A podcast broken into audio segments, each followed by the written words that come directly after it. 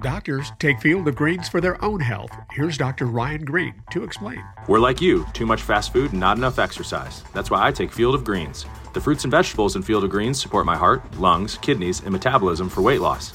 And Field of Greens promises your doctor will notice your improved health or your money back. Get 15% off with promo code HEALTH at fieldofgreens.com. That's promo code HEALTH at fieldofgreens.com. Product is not intended to diagnose, treat, cure, or prevent any disease.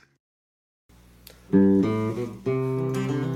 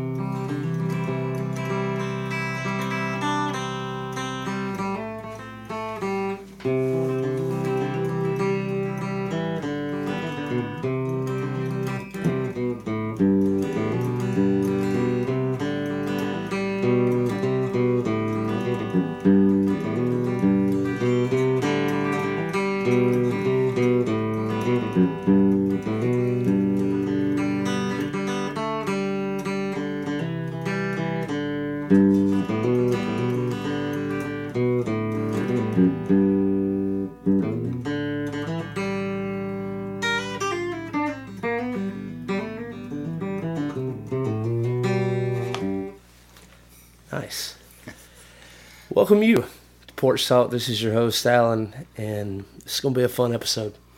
I've got uh, Mr. Taylor Henry here with me. He's Columbus native, and uh, we'll get to learn a little bit about his story. I wanted to start off with a little bit about that telecast you're holding. Yes. Well, first of all, thank you so much, Alan, for uh, inviting me here. I'm very honored to be on your podcast. And yeah, I'm playing a, a telly, American made telly, that about a year ago uh, I walked into uh, Levin, uh, Chuck Levin's Music in Wheaton, Maryland. Uh, probably the best music store in the Washington, D.C. area. And uh, I'm left handed. and I saw on the rack this beautiful sunburst uh, Telecaster uh, that was selling for twelve hundred something, thirteen hundred roughly uh, dollars. And I and of course you know that's several hundred below list. And I was thinking, what's wrong with this guitar? And uh, so I asked the salesman. He said, "Well, there's a little nick on the back of the uh, strap pin." Uh, and I looked at this tiny little nick that you know I could I could have you know fixed. I haven't yet, but I, I couldn't pass it up. You know, and uh, they had uh, you know six months of financing, no interest, and I took it out. And uh, I've never owned a telly before. I've owned Gibsons. I've had Gibson ES335. Uh, I have a Gibson uh, um, CS336. I have a Fender Strat, and I have several acoustic guitars, but I've never owned a telly. I've always, in my mind, associated the telly with a Buck Owens sound. Right. and uh, but uh, after getting this thing, I realized that uh, you know this is more really more like Fender's answer to the Les Paul.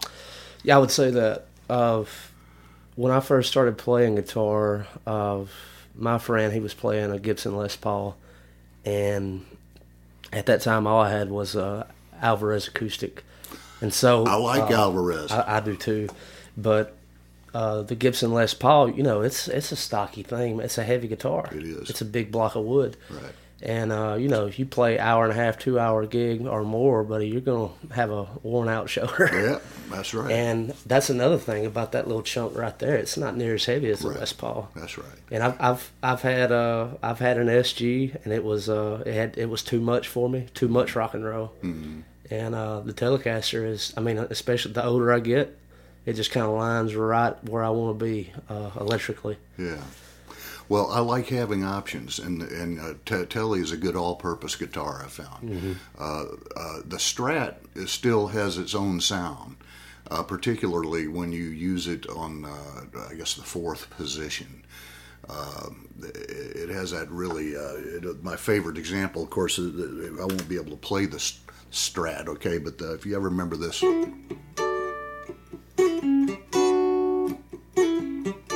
That's an old Van Morrison song called Domino, and it's played on the Strat, and you can you can hear that single coil sound immediately, as you know, and so the the, the Strat is a very versatile guitar, guitar but it has uh, combinations of pickups. It has three single coil pickups that uh, has a little more nuance and versatility than does a Telecaster. But uh, if you've got uh, a Tele and a Strat and a Gibson, you know, you can cover a wide range of Yeah. tone. Yeah, you can do whatever you want at that point. Uh, well, just a little bit about you. Uh, born and raised Columbus, Mississippi. Yes, sir. Uh, I was born and raised in here in town, Columbus, um, and my folks go way, way, way back. Uh, you know, my grandfather was a, a physician here. I'm named after him as Dr. Taylor Henry. Uh, he b- became a senator from this area. Oh, Uh, he was the U- not U.S. but the State. state's state senator from Columbus for 13 years in the last part of his life. In fact, he died down in Jackson.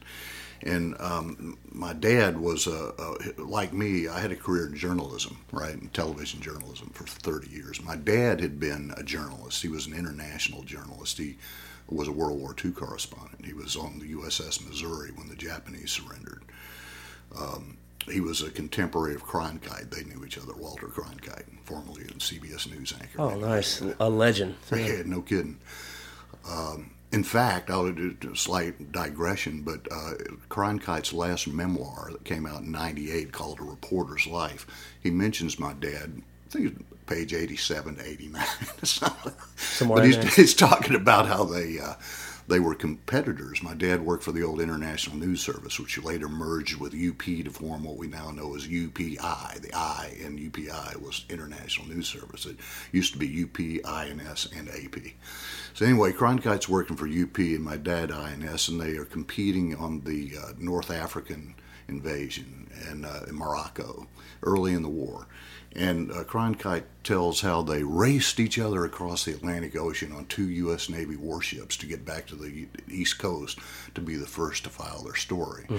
And uh, Cronkite points out he knew my dad was on the faster ship going to Boston. So he, he had a, a dilemma, you know, uh, he's, how am I going to beat Henry, you know? Well, uh, there was a, uh, on the ship that he was on, headed to Norfolk, Virginia, uh, one of the sailors said, well, gee, Mr. Cronkite, when we get about 100 miles off the coast there, they could catapult my plane off the deck here and I can get you to Norfolk and you can catch a flight up to New York. So that's what they did. And uh, my dad landed in Boston uh, early in the evening, and his editors walked into the bureau there. His editors told him, oh, We hadn't heard from Cronkite. Go get some rest. Come file your stories in the morning.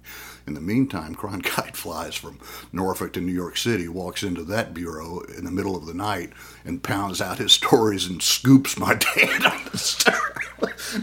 Oh man, but but what he doesn't mention was that uh, my dad's story landed on the uh, a cover of Cosmopolitan magazine, and back in those days, uh, that's what Time or Newsweek used to be. You know, the the primary news source, uh, magazine Yeah. style. So anyhow, I, I um, kind of followed his footsteps. I became a television journalist. I, I worked for the CBS station in New Orleans, the city I love. Uh, WWL-TV. I had a wonderful career there as a political reporter. Left there, joined CNN in Los Angeles as a correspondent, and then later transferred with CNN to Tokyo. And from there, I covered the Far East, China, uh, Philippines, uh, Malaysia, Hong Kong, uh, and the first Gulf War. This was during that period. So Oh, during wow. the first Gulf War, I was in Jordan, Syria, and uh, Israel, and then r- right after the war in Iraq. So uh, anyhow, long story short, I got out of the news business uh, about ten, about twelve years ago, and uh, I, I uh, took a job in Congress working as a communications specialist for uh, Congressman Joseph Cao of New Orleans, who was defeated after you know his, his first election. I moved from there to U.S. Senator Mary Landrieu, and then uh, and then in the process, I went back to law school when I was in my 50s and uh, graduated and uh, passed the bar, and uh, so I'm an attorney now. Nice. So we got a we got some ground to cover. That's right. And, and I'm, and I'm, forgive me for hogging this conversation because Oh, no. because I'm so honored to be here. And uh, you know, music is my passion. I've been playing since I was 14 years old, and I started writing songs almost from the time uh, I learned to play the guitar. So it's been a lifelong passion and something that's been constant and steady through all the changes in my life. And uh, I have a catalog, such as it is. Uh, of uh, of tunes that have been I've been written I've written over the years. Right on. Uh, I'm guessing you own a record player. I own a record player. Mm-hmm. I did. If you're talking about like a 33 RPM record player, Yeah. I sure as hell did. But you know what? Uh, you know, I, I've moved like 17 times since I graduated And it- from it didn't- college. it didn't make it with you?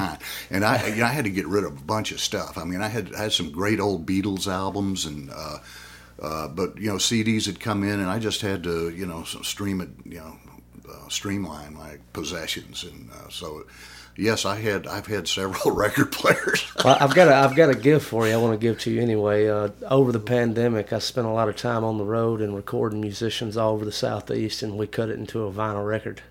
And, oh, really? Uh, and the artwork was done by a good friend of mine, Abe Partridge. Uh-huh. And uh, I mean, you ever you ever find yourself around a record player, you can plug it in. Well, but you- if not, it's a great looking art piece for the wall. something? The fact is that I do have a record player.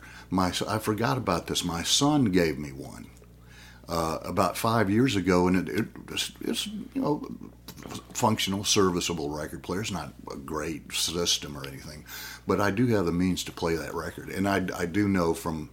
My son's also a musician, and and I, I, th- I keep up through the latest trends with the latest trends through him. And I did know that uh, their their vinyl has made a resurgence in recent years. It has. My favorite record store is in Tuscaloosa. Sadly, their last day in business will be the last day of this month. Oh, what is that? What's the name? Oz Music, and so they'll they'll be shutting their doors. And they, I mean, that's where I did all my record shopping for years. is that right? And uh, they're uh, finally going out. At one point in my uh, career, I worked in Tuscaloosa for five years. I worked for the Fox owned and operated station in Birmingham. Okay. And uh, I, I was their Tuscaloosa reporter. so I know Tuscaloosa well. And I got my master's in communication at Alabama, so I well know uh, you know Tuscaloosa. Great town. Yeah. And I'm a, I hate to say it, roll tide. Hey, roll tide right there. I'm with you on that. I, that's uh, I've been living over here in Mississippi now for about five years, and um, when people find out I'm from Alabama, and they was like, "Please don't say roll tide," and I was like, "The thing you have to understand is, uh, my father uh, got season tickets, and me and my brother grew up in Bryant Denny, so it it, it holds a very uh, special place to me. It's not like a, you know, just cause I'm from Alabama. It's like I, I'm, I grew up in the stadium. you know? Right, I, I'm with you. Well, uh, t- for two of the five years I lived there, we worked out of the, uh, right, right there in the uh, communications building, which is right behind the stadium. So you know, I, I worked there uh, w- within several footsteps from the stadium, Mm-hmm. um, and I cover, It's hard to imagine a more electric place in the country No on a Saturday. That's right. and they they've expanded the stadium. I think it's over hundred thousand now. That's right. Wow. But uh, back to you, how did music come into your life? That's what, really why I brought up like a record player or like what was your first memories of? I think I want a guitar. Oh, listen, I got a picture when I was four years old. And uh, Santa brought my first guitar. I, I, I'm 65, okay? I was born in 1957. I'm an old man. and uh, I, I, that was my first conscious awareness of loving. I wanted to play the guitar, and the source of it was the local station here, WCBI TV, used to have a Wednesday night program. Uh, it was Carmol Taylor and the Country Pals. Uh, they would come on for a half hour, and it was mostly uh, country music, uh, but it, you know, guitars and mandolins, and some, some of it was bluegrass, you know. And before that, the guy had been Carl Sossman. He had been the leader of the band before that. And um, and and one of the guys who played in uh, with Carmol Taylor and the Country Pals was connected to the uh, Muscle Shoals studio. You know, so he he he pl- didn't play just country. He was a professional musician who may well have played on some of the Aretha Franklin. I don't know that for sure. I do know that he was connected and one of the musicians they called in to do the sessions up there. But I think that was my first uh, inspiration watching these country players on WCBI. And then, of course, uh, around about 1964, in February, uh, you know, my family would gather around the TV set uh, every Sunday night, um, have light supper, tomato soup, and crackers or something, and watch uh, watch the Ed Sullivan Show. And uh, the Beatles, the you know the Beatles. Course, I didn't play that that night, but uh, wow, I saw the Beatles, man, in their first performance on the Ed Sullivan Show, and I was fascinated, but I couldn't discern what was being produced as music. It's it sounded like noise to me. I mean, all these girls screaming and stuff, and it was uh, you know these electric guitars and woo, you know. it took a while to, to realize how great they were even then. Those guys really uh, they changed the game. Like they're they're like uh, these bands in history. You know, I mean, a lot of people the Beatles, and then it's well, what's the American answer? It's the Beach Boys, and you kind of well, which one? Which one you going with? And then you have uh, you know Pink Floyd or uh, just or in my in my age you had Nirvana who just completely restamped and reshaped the way Kurt Cobain was another music- left-handed music, player. yep. Something about those left-handed guys. Paul McCartney, Jimi Hendrix. Uh, I think Alvin Lee, isn't he? Or one of the one, not maybe not Alvin Lee, but uh, King, one of the King bluesmen, is also left-handed, not BB. When I was going to pick out my guitar, I'm left-handed, and uh, the guy that was selling me a guitar, he was like, uh, "You left-handed?" I said, "Yeah." He said, "Consider playing a right-handed guitar." I said, "Why is that?" And he said, "You got friends that play guitar?" Said, That's right. What do they play? They play right-handed. You want to be the guy that always keeps his guitar in his trunk? That's a pretty good point. He said, "You got more. You'll have more dexterity in your fret hand then, and you might you might come out a little better." Well, you probably did. I don't, I don't doubt that you did. Um, uh, you know, left-handed instruments have become more uh, well the, since the, they kind of dried up since the pandemic, but uh, they bec- they become more common. The manufacturers have become more sensitive to the market for for left-handed players. Um, but uh, yeah, uh, this is this is the way I learned, and uh, it makes sense that you know your left hand is your strong hand. But here's the deal: I'm kind of screwed up, right? I throw left hand, but I bat right-handed. Okay. So I'm not sure I could have made the transition as well Yeah, as you and did. it's it's. I mean, with different things that I do, like uh, sometimes I, am a little amphibious. I can do it either way. Or, uh, but looking back now, uh, I wonder because when I'm watching guitar players like Stevie Ray Vaughan, or uh, I'm blanking on his name, but um, oh gosh, he was with Blues uh, player. Oh no, uh, they sung the Sultans of Swing. Now I love that song, I'm blanking on but I blank on the name too. But uh, those two guys, uh, what made them special and stand out, it wasn't their fret hand. It was everything they were able to accomplish with their picking hand. Right. That's right. And the guy who wrote Sultan of Swings, uh, I don't know. I don't know if he ever used a guitar pick. Yeah, well, and another uh, guitar player, uh, uh, Buckingham, Lindsey Buckingham of uh, Fleetwood Mac, does a lot of finger uh, work. And I'll tell you, surprisingly, who who liked to use his finger on electric lead is George Harrison from the Beatles. I know because I actually met George and interviewed him in Tokyo. Oh wow! Uh, he was over there. This was '91. He was there with Eric Clapton, and he came over for a two-week tour of Japan. And it happened to be when I was there as a CNN correspondent. Uh, so I managed to you know, score an interview with him, and Nice. uh, I met him backstage before his last concert of that tour, and uh, that was an interesting experience to say the least. But uh, he uh, did some really nice guitar work during that c- concert. One one song, one of his solo songs, called "Cheer Down."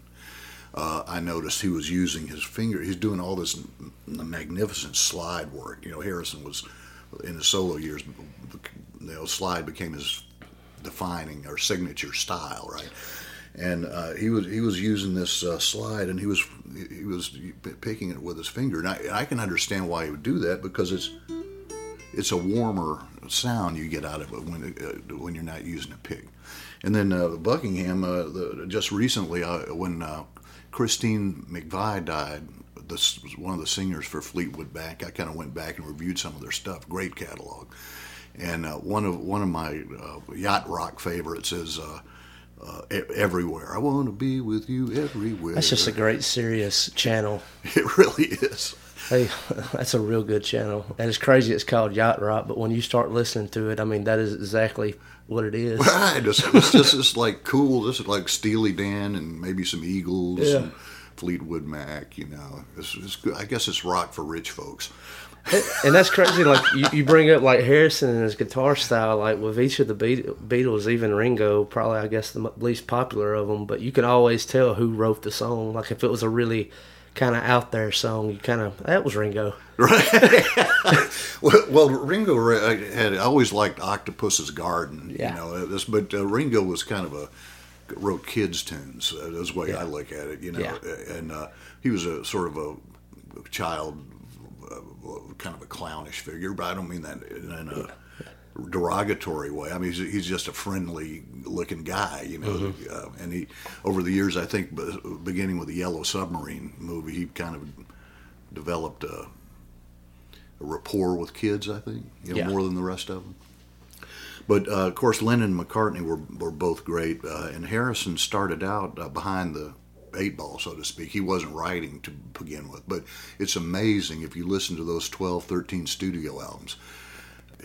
The, development of his writing skill to the point where at the end, Abbey Road, he reached songwriting parity with Lennon and McCartney. The two, his two songs on that album, "Something" and "Here Comes the Sun," are as good as anything Lennon and McCartney wrote. on Here. Comes the Sun probably is my favorite Beatle tune. Well, it's it's it's uh, it's said to be uh, the most downloaded tune, uh, at least in the UK, of all the Beatles. Uh, and um, of course, I learned to play that song long ago, but you have to pay a capo. I don't think I got one, but I've got one around if we need to grab it. well, we don't have to grab it uh, uh, right now anyway. But uh, yeah, so th- those are those are uh, that's my era, and I grew up with the Beatles, and through the '60s, I watched uh, and like I'll never forget when they debuted "Hey Jude" on the Smothers Brothers show, which came on after Ed Sullivan on Sunday night, and that had been pre-recorded in London, and they uh, played it in, uh, and that's when I began to realize, you know, that these guys are they're incredible. You know, look how far they've come and how different they are than just four years ago. You know, when they were doing yeah, yeah, yeah, right. Mm-hmm. Uh, uh, it's an extremely informative group. Of course, the others were too. You know, the Stones.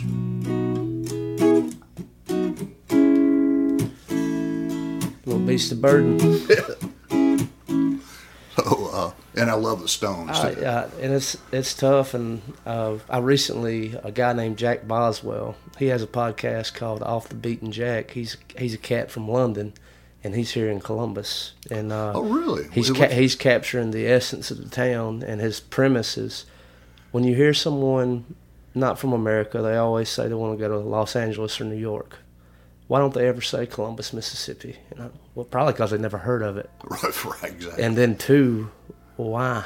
You know, and he was like, you know, outsider looking at the fifty states independently, it's they say that Mississippi is the most Amer- American state in the union. I was, possibly it's the poorest, but uh, I mean, we got a lot of rich history of music, uh, rich history, period. And uh, Jack has been interviewing uh, business owners and uh, shakers and movers, and uh, he's been going out to the city bars and the just outside of town bars, and he's been talking to everybody and Now- trying to get the feel for this town. What- His name is Jack London. Jack Boswell. Jack Boswell, he's, but from, he's he's from UK. uh, the Commercial Dispatch recently did a write up on him. I see. Well, that's interesting. So, is he doing a documentary or It's, a? it'll be like a documentary. Is it a film or is it? Uh, It's just straight audio podcast. I see. I got you. Isn't that interesting? Yeah, I had him on the. I had him on here a few episodes back, just to kind of, you know, just talk to him about like, yeah, what are what are you what are you trying to accomplish? Right. And the first, uh, he did another podcast before this one, where he rode the Amtrak through the Midwest, and he would uh, he did a couple interviews while he was riding on that Amtrak, and then each stop, he would couch surf, and whoever he was couch surfing with, he would interview. And he got back to the UK, and he was up for uh, podcast of the year. Is that right? Really? on the podcast you did on the Midwest Uh, Amtrak? mm-hmm. Well, I suspect that would be a good source of Americana. Yeah, You know, you find people on the trains and they're traveling. You know, yeah. These are already transient people, right? Exactly. They're movers. And that's what America's all about, really. Is a you know we, we started out as a transient population, And uh, you know, I, I, love the journey. You know, the, the, the journey story, the Bildungsroman novel novel they call it. You know, this this if it's a novel, you know, it could do the same thing in a song. For example, a lot of Dylan songs are about a sort of a journey. You know, even though you don't exactly always know what it is, he's he's telling you about, but it sounds like a story, right? Yeah, like Tangled Up in Blue. You know, uh, something in the wind. That one. Blowing uh, in the wind. Blowing in the wind. Yeah. yeah. Uh, I've read several several books, and a lot of times, like during that period of history, like whoever's authoring that book will bring that up as being a catalyst for. Uh, I didn't know it at the time because I didn't know what Dylan was talking about, but I don't that, think I don't think Dylan always knew but, what he was talking. But there was there was something blowing in the wind because, like, looking back now, I, I, know it was like it was something telling me it's time to make a change. Yeah, well, you know, he based all uh, he was heavily based on uh, Woody Guthrie, and uh, of course, Woody Guthrie was uh, sort of the Dylan of the 30s, I suppose, 20s, 30s, and 40s. Uh, and uh, Blowing in the Wind, I think, is, uh, you know, this is early 60s, and the nation was in a tremendous transition. And, you know, it was the atomic age. It, things weren't quite as clear cut and simple as they had been before World War II, before the American the United States became a world power. So all this cultural stuff was going on, and, and Dylan embodied it with songs like "Blowing in the Wind." You know, there were there was social uh, upheaval and especially civil rights. You know, mm-hmm. and I, I think that "Blowing in the Wind" is kind of a mystical uh, type of you know, the answer is blowing in the wind. You know, who, who knows? Mm-hmm. And then another tune he did was uh, a hard rain's going to fall. Well, that's uh, widely interpreted as predicting the nuclear war. You know, or hoping hoping we don't have one. But it, you know, he's uh, describing scenes that, that would seem to be from a nuclear holocaust and, in, that very lengthy song. I think it runs about eight minutes. Yeah. You ever have a? Did you ever get a chance to catch Dylan live? Three times. Yeah, I've had I've had one opportunity. He was playing at the Saenger in Mobile, and I waited too long and missed out. And I had friends that went, and they was like, "Buddy, it was magic," because he's getting to that point in his life to where he was like. Uh, James Taylor recently played Tupelo at the mm. Bancorp South Arena, and a lot of people said that was he's just past his prime. You know. Yeah, his, just, his voice is fading. Yeah he was he was great in his prime. But uh, when did you uh, miss that opportunity to see Dylan? Oh, it would have been wasn't that long ago, really. Uh, maybe about 2016, 17. Yeah, I, that was the last time I saw him. At that at that point, he was doing his Frank Sinatra bit. and but you know what? Uh, uh, I think Dylan. I enjoy his Frank Sinatra stuff, and, and he's always been uh, rapped for being kind of a flat singer, you know.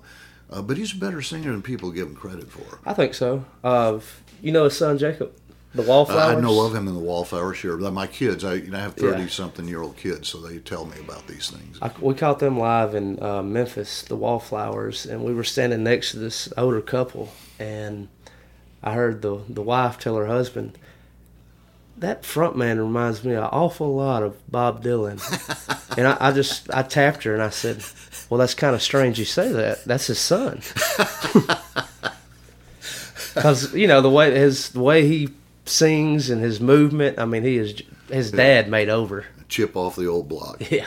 Well, uh, the the first time I saw Dylan was in London in 1978, and that's when he was in his Alice Cooper stage. He came out in makeup and sparkly costume and stuff. It was weird, uh, but the, he packed this uh, arena. I can't remember the name. I was very near Wembley, uh, and uh, the the uh, current album at that time was Street Legal, called Street Legal.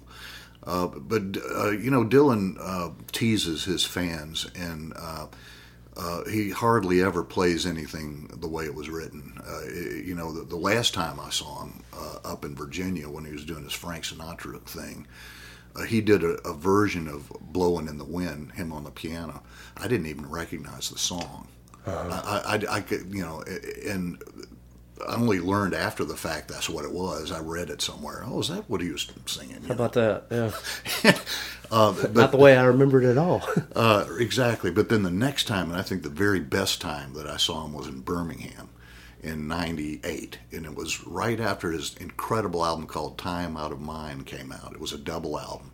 great stuff. It was a you know a comeback album for Dylan. He kind of faded away for a while, and uh, I, it was at the uh, uh, Civic Center or Civic Center there, right there in downtown Birmingham, and it was a standing room only thing. All the people there, you just stood. And I, we got there early enough, my date and me, that we were standing right there at the foot of the stage. I mean, I was as close. I was ten feet away from him, and I got to study uh, his stage performance, his stage presence. And you know, having kind of a performing arts background myself, both in journalism, television, music, uh, you know, I, I can kind of read, you know, what the body language is, and it showed me what a pro he is. You know, he he he, he had 360 degree awareness. You could tell. Uh, you know, he, he knew where his musicians were. He knew where the crowd was. He knew what he was trying to express. Uh, and he seemed to pull it off in a relaxed way. He, he wasn't tense or anything. He, he was totally at home on the stage.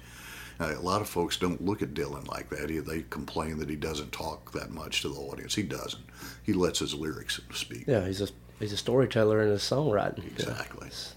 Yeah, and with something like "Blowing in the Wind" or whatever uh, track you want to name from his catalog, uh, what is there to say? You know, that Really, that I mean, it's it not says it all. It says yeah, it all. I mean, here's a guy who's won the Nobel Prize, who won the Pulitzer Prize. He's, uh, I think, he had he won an Oscar maybe? How many Grammys has Bob Dylan won? Ain't no I, I mean, uh, this, this he's an incredible songwriter and very formative.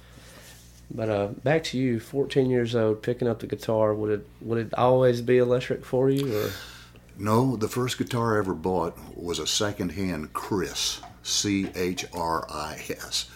Uh, it, it was for fifteen dollars, and it was a right-handed guitar. I, re, I had it restrung uh, a couple of blocks from here. There was a music store, and there was a guy in there restrung it for me. And I mean, the, the really to play this thing was like wires. It's like you know, even a new set of strings. But I was so determined to learn that I, I, I bought a Mel Bay uh, guitar chord book. self-taught then? Yes, sir.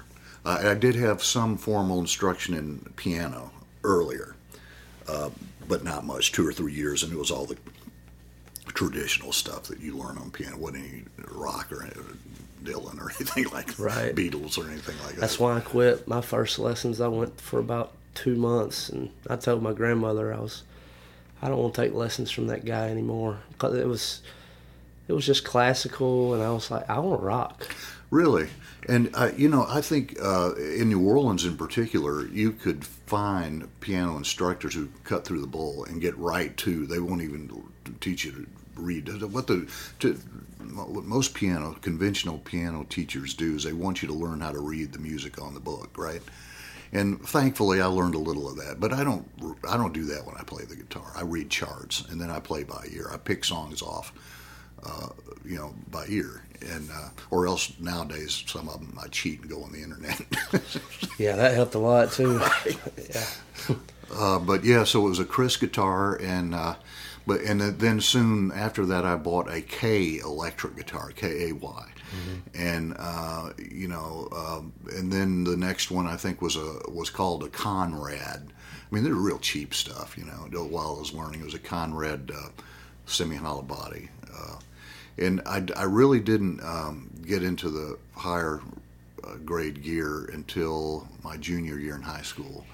And uh, uh, in reward for good behavior, my mother uh, gave me a Christmas present, which I requested. It was a Gibson E ES335, cherry red.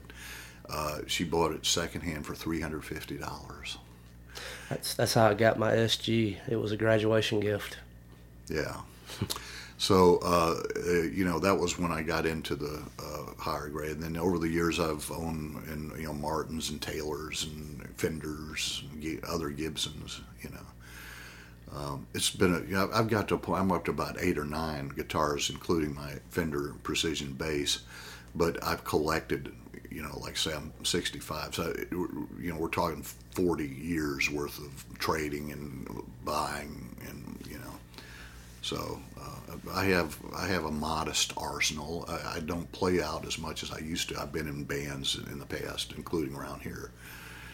Um, right now, I'm not in a band, uh, but uh, I do appear occasionally, just doing solo stuff, singer songwriter type stuff, and uh, uh, I'm hoping we'll get together with you here and have a jam here. Yeah, I'm hoping that we can make that work. Yeah. Uh, hopefully, we can get all our work schedules worked out. Uh, if, if not, we can we can go down there to Munson's where uh, Mark is working, and we can just make him jealous. Is that where Mark works? Yeah.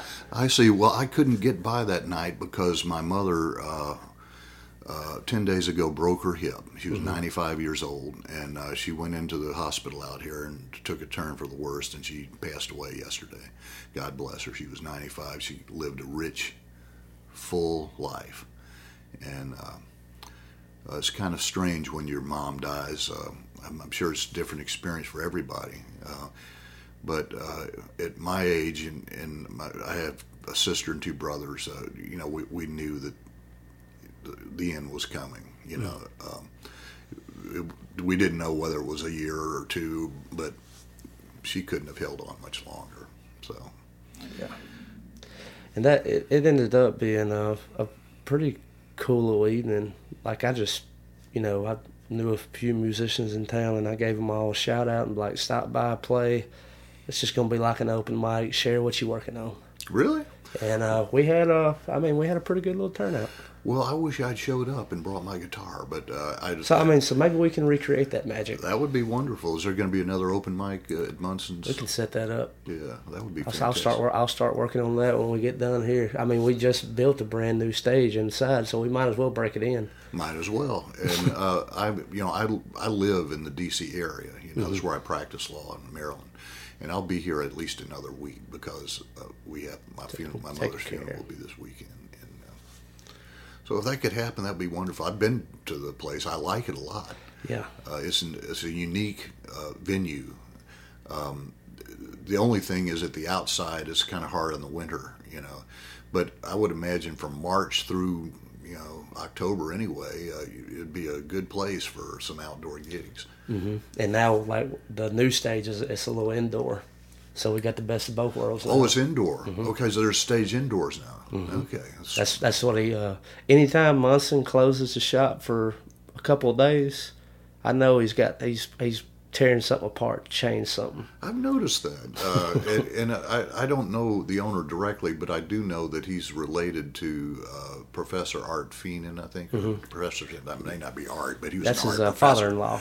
Right, and uh, I know Professor Feenan. And We've had him on the show. have you? Mm-hmm. Okay, I bet he's uh, had much to say. He's a very intelligent man. Yeah. Uh, uh, retired now. Yeah, we talked a whole lot about uh, like his mission now with um, you know he's a very well known artist in the area, and now it's uh, leaving and passing on the legacy. Right, exactly. And I'm sure a lot of his students over the years uh, were formed by his instruction and inspiration and example. Yeah. So uh, back to you. You're coming out of high school. Was it was it always music was the focus, or Well, I had a um, I had a uh, uh, several bands in high school. Uh, the best band that I had in high school went under a kind of a corny name, uh, the After Hours Band. We never really could come up with a really good name for the band, but it was a it was a group of guys who uh, we had a sax player, two guitars, bass, a drum. At one time, we had uh, a keyboard. Uh, but we would uh, we we developed uh, you know quite a set list and, and played around here, doing a lot of the music popular at the time. Um, and uh, then then I went I went to college in Mobile, so I left town. I went to Spring Hill College in Mobile and uh, graduated from there and jumped right into my television career. So for years, the music kind of had to take a back seat because it, Yeah. the news business is very competitive and, and it's time consuming and you have to be available at all hours on a moment's notice and stand out in the rain and you know. Uh, so, but I, but I continued to play. Uh, it's just that I didn't do it with the intensity that I had in high school and college. But uh, curious, and curiously, you know, I really got back into it when I lived in Tokyo. And um, I think the reason was because I was so surrounded by Japanese culture. It was my job, and I loved Japan. I, I really did. But they make pretty good fenders over there too. they do. I owned one, and it was a good guitar. I bought one there, um, and uh, and I made some musician friends over there. The, the Japanese love American music, rock and roll music, um, and uh, yes, I collaborated with uh, a Japanese fellow on a, a song. Uh, we we called it "Let's Not Fight Trade Wars." Because at that time we were having a trade war with Japan, right? So, uh, uh, but anyhow, uh, sort of as a diversion, uh, because in in Japan everything is slightly smaller, and and it's not until you leave, at least my experience was, it's not until you leave Japan that you realize how claustrophobic you've been feeling, because the you know the ceilings are lower, the room space is less, uh, and uh, so kind of as a diversion, I really got back into the music and uh, you know writing songs and, and recording, making demos, and uh, really got big. And, and then after you know after I uh, left Japan, uh, uh, I, I, went into it whole hog. I wound up eventually coming back here for a while in Columbus and, and had a, a, several groups here. Uh, I played with Frank Connor, who deceased now. Frank was a great musician, good blues man. Uh, we had a group called the Harbingers. Uh, the lead singer was Sharon Harbin, one of the best vocalists I've ever worked with under, and played behind. Uh, and then we had a group called Mad Apple that has played up here at the Market Street Fest several times. And uh, Mad Apple did an album and um, hadn't gone anywhere. But uh, I'm kind of proud of the the product we came up with. I, you know, it was professionally recorded and mixed. Um, I'm not sure it would be something that would succeed on an international scale, right? But I would say it's a high quality demo. It's a song, all original songs, and if you want, basically, if you know, if you wanted to get a big act to do these songs, well, here's the roadmap. Yeah, it, it's crazy. Like, excuse me, you say that because like growing up, I was a huge fan of anything from the UK, and like American music was like second class to me. Right. And as me and some friends, uh, we get older and we start throwing our music online, and then you look and see who's listening. Uh, a friend of mine, uh, he's got a, it's just him, uh, King Kai and the Heretics. His biggest audience, Australia. They, I mean, they just eat it up over there. And then, right. Uh, like uh, Abe Partridge, I mentioned him earlier huge in the uh, UK and in Europe as a whole. And and here it's uh, Alabama and West Virginia, Kentucky, and that's pretty much where he's at with that. Playing a lot of shows, Tennessee, kind of like along the Appalachian. And but you go to Europe, big deal. So it's kind of crazy how that works. It really is. Um, but you know, the English speaking world uh, is fertile market territory for any English speaking singer songwriter. Mm-hmm.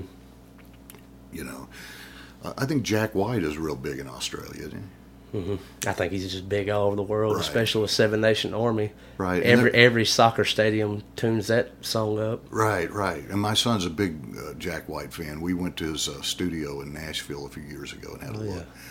Yeah. Uh, uh, yeah, and there was another artist recently I was reading who had a huge uh, mar- audit market share audience in Australia. I can't remember the name though, but I know what you mean. It, it's it's kind of strange how different, even in the English speaking world, how different places uh, attach to different artists.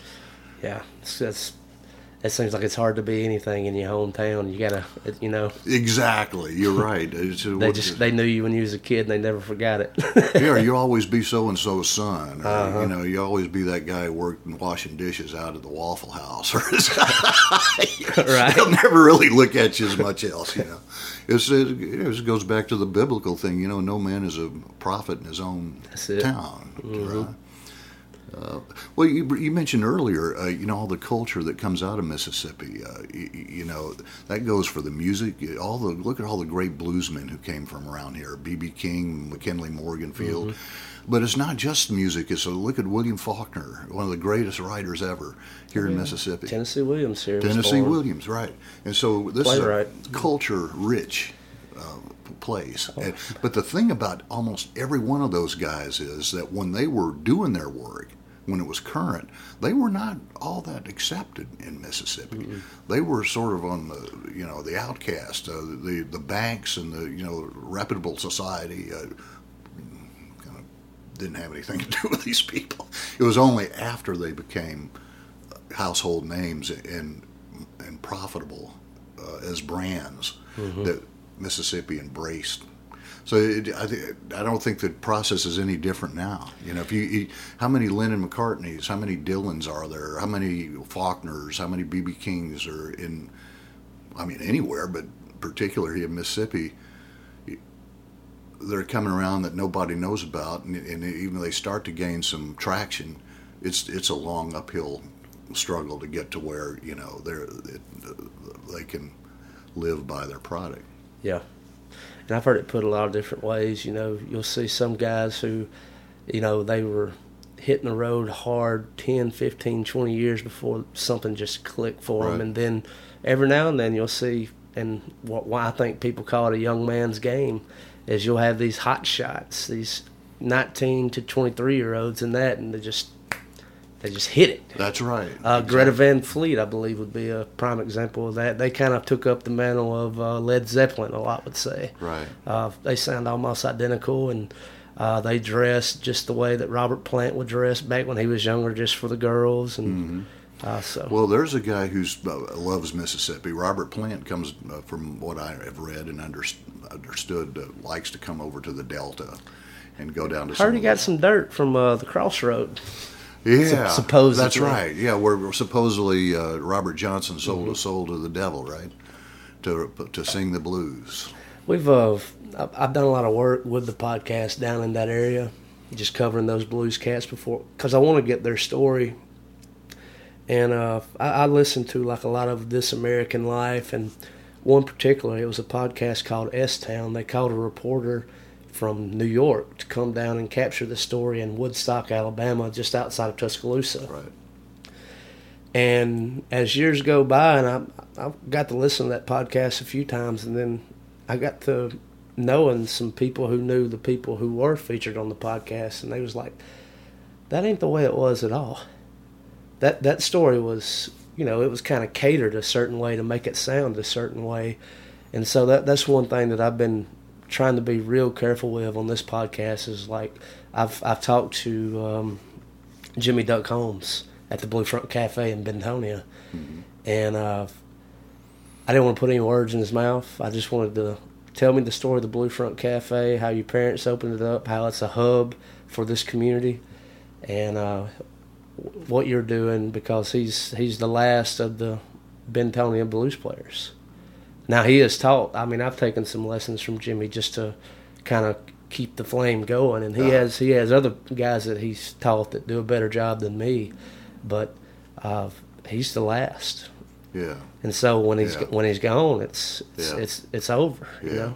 Uh, Unless the po- folks he taught can pass it down. You know? Uh huh. But uh, yeah, so it's a culturally rich uh, place to be from. Uh, but it's uh, recently uh, Van. I'm a huge Van Morrison fan, I am too. and uh, So I mean, it was crazy. You played like Domino. yeah, I mean, that is, uh, man. I've got a lot of his records. and he's coming out with another one. And uh, the, the guy's um, pro. He's pr- such prolific. Uh, I mean, uh, he he cranks out records at a at a rate that would put much younger musicians to shame. I mean, it's and when he does come out, it's like a double album. And this is less than a year after the last album. Uh, but uh, uh, of somewhere, um, and I think it was Van Morrison, maybe there, but the line sticks out in my head that where there's beauty, there's been some kind of pain. And uh, so I think that the the great art that came out of Mississippi was fed by pain. You know, absolutely. It- it- you know, in, in the case of B.B. King and McKinley Morganfield, better known as Muddy Waters, and John Lee Hooker, and some of the other bluesmen. I mean, you know, they started out with nothing, and, and they were poor, and it, it was hard. You know, and uh, they. Well, and not to mention those songs that they were singing; those were originally field songs. That's right. Yeah. Uh, some some of the call and response songs that uh, Muddy Waters used to do, I love I love those. And then, uh, well, you look at um, you look at uh, Tennessee Williams. He didn't spend much time here, of course. He was gay, and Yeah. uh, So, so, it- socially outcast makes total sense for that time in history. exactly. And uh, well, Faulkner, he was just an, an eccentric. but no, the, the, to tell you the truth, gospel, my dad dated one of Faulkner's daughters briefly. Mm-hmm. She she came here to the W, and uh, he t- told us about how he called him Bill Faulkner. Bill Faulkner, a lot of folks don't know, was a pilot. He flew. And so he would fly a plane from where he lived in Oxford here to, you know, at the old airport down on 69 South and pick up his daughter, you know. Mm-hmm. So lots of little connections in Mississippi. Yeah. And I mean, even in the acting world, you got Morgan Freeman. Uh, exactly right. Uh, I mean, don't forget about Oprah. I mean, right, Oprah Kosciusko. Winfrey. Yeah, she. You know, Oprah Winfrey may well have grown up watching uh, at least part of the time a local TV station here, yeah. and now she's a billionaire after her own uh, TV career. That's it. But uh, so after uh, Spring Hill, you were down in New Orleans. Well, see, long story short, I started at WKRG, the CBS station in in Mobile. Okay. And uh, I spent uh, years down there. I went to school at the University of Mobile. Is that right? Mm-hmm. That's Baptist school. That's it. Right, yes. and of course Spring Hill's Catholic. Catholic, I, yeah. I'm sure. I and that's where I did performative art studies there too as a minor. Oh, did you really? Mm-hmm. Wow. Uh, I didn't. I was stressed out. Uh, a buddy of mine moved from my hometown down there with me. He would study at South Alabama, and I was just sitting at the table while he was preparing supper that night. And he's like, "Dude, what what is going on with you? You look you look worked up." And I was like, "I don't know what I'm going to do for a primary instrument." He's like, "Well, what?" I was, "Well, music. You have to pick an instrument." He's like, "Well, don't you have a guitar right there in the corner?" I said, "Yeah, but I don't want to play classically." And I ended up going with voice, and uh, that was one of the best decisions I could have made. So you majored in voice. Mm-hmm. Wow. I didn't. I, I would end up uh, dropping out of the music program. I failed uh, the lab portion of theory two right. because I couldn't sight sing good. Right. well, you know, I, I, took I went back and took another uh, semester in piano at Spring Hill, and the, the, instructor there was a jazz pianist.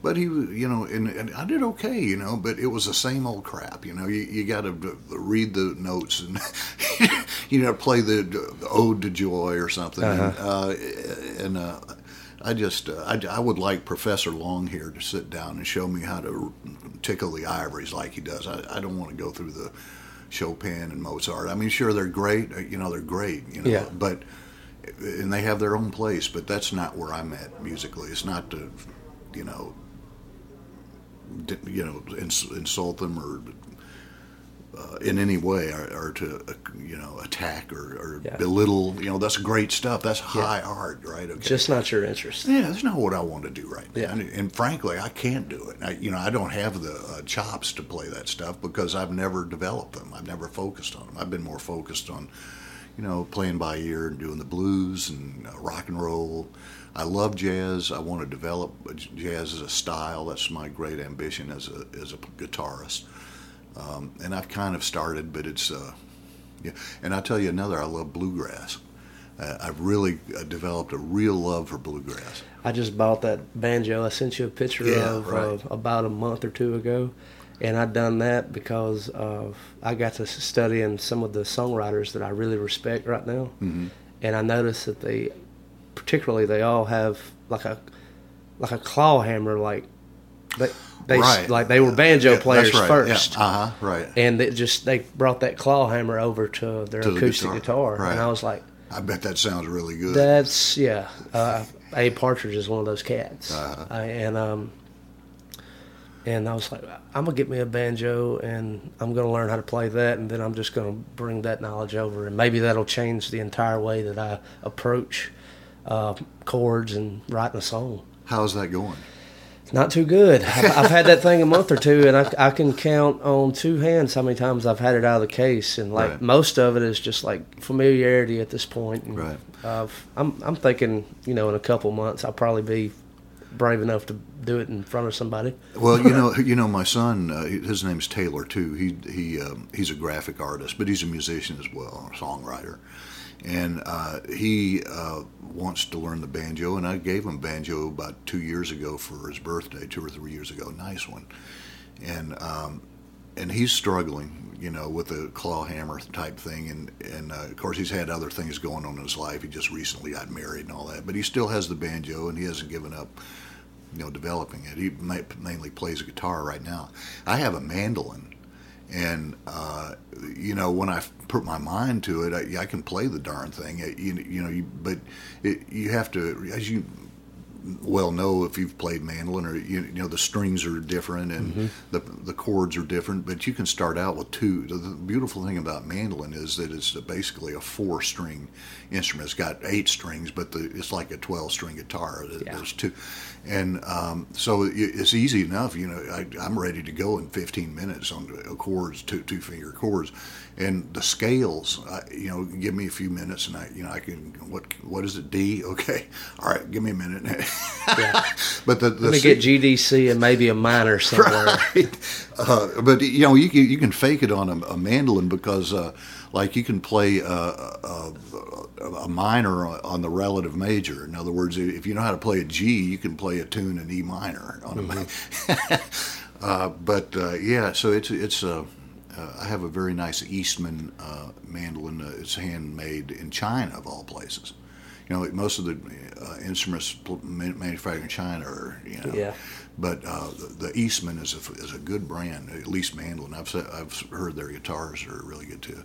But anyway, get back and, and uh, what you were asking. I'm sorry to digress, but I, I left uh, Mobile. Um, I went to Shreveport, Louisiana. Uh, you know, as a weekend anchor producer. Then I went to New Orleans, WWL, the CBS station. From there to CNN. How did those like first breaking into like news like that? Was it? Who helped get you in the door, or was it just your own tenacity that got you in? Well, that's a good question, and there's a story there. I'd started out here in Columbus uh, after the summer after my freshman year. Uh, I was a philosophy major, philosophy English double major. Okay, but but I was always interested in not only music but news, broadcast news, and I started here at WNBC, the uh, radio station. They didn't have a news department, but uh, my father knew the owner, and uh, he invited me to come be news director during the summer. yeah. So, so, I'd come home from college, and, and uh, they'd open the news department, and for three months we'd have news, and I was the anchor, news director, producer, reporter, and then you know when it was time to go back to college, I shut down the news operation. and, uh, so, but um, what happened was uh, I was coming back. This was my senior year in 1979. It was in May and uh, we mentioned uh, that Spring Hill is a Catholic school and Jesuits, mm-hmm. and uh, a small camp, a small student body at that time, about 950 students. So if you stayed there the, the whole four years, chances were the president would know you by name and Father Paul Tipton was the president, and he knew who I was, mm-hmm. you know, over time, you know, and uh, so I was, and I, you know, I did, you know, academically, I was very successful at Spring Hill. I, I had a, you know, high grade point average, and so I was coming back, and, and he knew that, you know. Mm-hmm. So I was coming back from defending my senior uh, position paper. So I had to stop at the president's office and drop off something in preparation for graduation the following Sunday. And uh, Father Tipton saw me talking to the secretary. Taylor Henry, Taylor, come here, son, come talk to me. So I, I walk in he said, Well, you're going to graduate on Sunday. What are you going to do?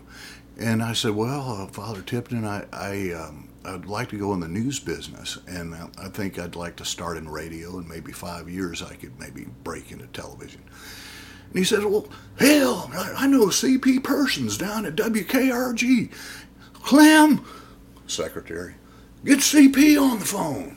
Oh wow! So, so uh, he gets uh, CP Persons, the general manager of the WKRG AM, TV, and FM, on the phone, and he says, "CP, I got one I highly recommend." And I'm sitting here in the chair going, "Oh my God, I'll never yeah. be able to yeah. live up to this." Uh, but he gets off the phone, he writes it down. Here, call CP and I'll set up an interview. So I, I did. And the Tuesday after the Sunday of graduation, I walked, you know, drove down to the town and walked in, and there was CP, and CP was a man about my age, you know, and uh, kind of he's an interesting fellow. It turns out that he sort of he was a uh, a legend in the television business uh, for for his strange decisions that he made, but it was a successful TV station and So we're talking, and, and within five minutes of this interview, I realize he's talking to me about a television job. Well, hell, I've never seen a videotape machine in my life. I, I, I've never stood in front of a camera and done anything, you know. And he says, "Well, here, I want, uh, I want you to meet somebody." And he, he opens, he picks up the phone, and I hear this deep voice. Yes, sir. And he says, "Come here, I want you to meet somebody." Okay, all right. So this guy comes in. I'm thinking, "Oh my God, and this is where it ends here." This news director is going to be hacked off that I came in through the front office, right? So uh, it, I meet this guy comes in. He's, he's a tall, lanky fellow. His name is Bob Horner, and uh, I was just blown away by Bob Horner. He was uh, he was he was a, a, a um, he had gone to school at the University of Missouri, which is the top journalism school in the country. He had a master's from American University in Washington. He'd served, he'd been drafted and served in the Army one year in Korea. Uh, he hired me. The guy hired me on the spot. And, and for the, that first uh, summer, it was, I'm telling you, it was brutal, Alan. Uh, I mean, I, I, didn't know crap, and I, I, was thrown into this newsroom with there was a divorcee there, and a gay guy over there, and a black dude who used to, you know, be in the army, and all these seasoned reporters, and I'm just this young, long-haired kid. Of course, I had to cut my hair to be on television, but this guy's been holed up in a dorm room at Spring Hill College the last four years studying Kant and Leibniz and all these philosophers. Mm-hmm. And uh, uh, but Bob brought me uh, it, within three months. Uh, brought me by, by mentoring me uh, to the point where uh, by the end of that summer, at least as far as delivery goes and on-camera presence, I was on a par with the rest of them. Hurricane Frederic hit that September, and our our staff, mainly due to Bob, did a a stellar job, and CBS News hired him at that point. So Bob went off to CBS, and he had an, a great career. He's one of the most respected news executives in the television business, and I was very lucky to have had him as my teacher and mentor and it was largely because of his influence that you know I had the career I did. So that you asked me these questions, and I digress for twenty minutes.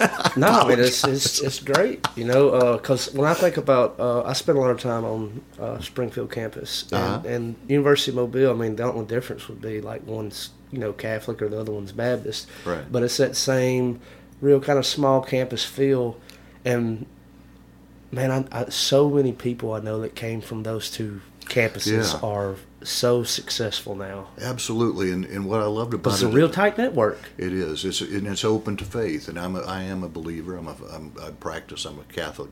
I practice my Catholic faith. I'm a Christian, mm-hmm. and uh, so uh, yeah, I, and I like that, and I think that's frankly, I think that's missing in in our, our institutions of higher education today, particularly the more prestigious Harvard, Yale, Stanford. Uh, you, you, know, they, they treat uh, religion differently. It's not, for example, it's not theology, it's religious studies, mm-hmm. you know, because they don't want to, to say it's theology, well, theo means God, right? They don't want to presume that there is a God, so they just call it religious studies, which is kind of an arm's length way of dealing with it. Yeah. Uh, but you're right. Uh, I, um, I don't know about the uh, University of uh, Mobile. I mean, uh, Mobile was it used to be college? Mobile it College, Mobile, Mobile College, University. Yeah. Um, I've not been to that campus, but I, am aware of it. I used to go by there all the time when mm-hmm. I was driving down to exit Mobile. 13. That's right. so yeah, so absolutely. How about that? Well, small world. You and I have some things in common. We yeah. we've uh, been lived in some of the same places. And, mm-hmm. and I can't tell you, like just out of Spring Hill and uh, Mobile, just uh, so many talented musicians I met on both of those campuses, and a lot of them are active right now. And like they're prof- they're they're professional musicians. They're they're studio musicians. They're they're they're in these big productions. Right. And you know, I'm like, I used to sing in a choir with you. well, I'll tell you one you may not realize had a Spring Hill connection. Jimmy Buffett. Oh yeah. Turns out he's from Pascagoula. That's right. We were talking about him not too long ago because of what a what a story that guy's had. Jimmy, Jimmy Buffett uh, was dating a girl, a Spring Hill student. She was an English major, and they got married. That's who you remember that old "Come Come Monday" song. Uh, that's who that was written about. Oh, okay. And, and they're still together. That's that's amazing. They're still together 50 years later. But uh, there are stories, and I didn't hear these when I was there. I learned about them later because Buffett was there five or six years before me. Uh, but uh, he would uh, come visit her on the campus, and uh, they say that he used to hang out playing his guitar all the time uh, on the Spring Hill campus there in Mobile.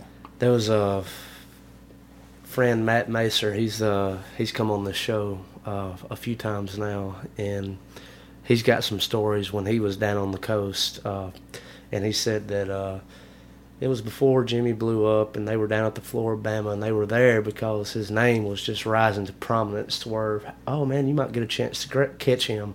And it said it was like, you know, a real slow night at the Flora-Bama. It was kind of like a singer songwriter night. He popped in, played about five, six songs, didn't say a word to anybody, put his guitar up, and left. right. And he said, and he, said, I wonder how many times that happened before people started picking up. It's like you probably won't never get an opportunity to see something like that in a Right, and in a he- room like this. He didn't even introduce himself as Jimmy Buffett. He's just some guitar player who got up and didn't sang. say a word. Just got up there and played. Wow. Did he play any of his big hits or? I, it was before he was. I don't know Oh, if he, yeah. I don't know if he had those yet. Right. You know, Gotcha. he was just he was uh you know uh cutting his teeth. Wow. Well, there's a guy who really made it. Yeah. And very talented. Yeah. and it was good to his community. I mean, uh, Yeah. you know, whatever your thoughts are on uh, Margaritaville and the. Oh, that's a great I mean, song, man. yeah. I mean, Well, I mean, not just the song, but also the bars. oh yeah, slash, in you know, New Orleans. venues. Is, is that still there in New Orleans, in Margaritaville? I I know there's one in Biloxi. I'm not sure about New Orleans. There, there used to be one in the in the quarter.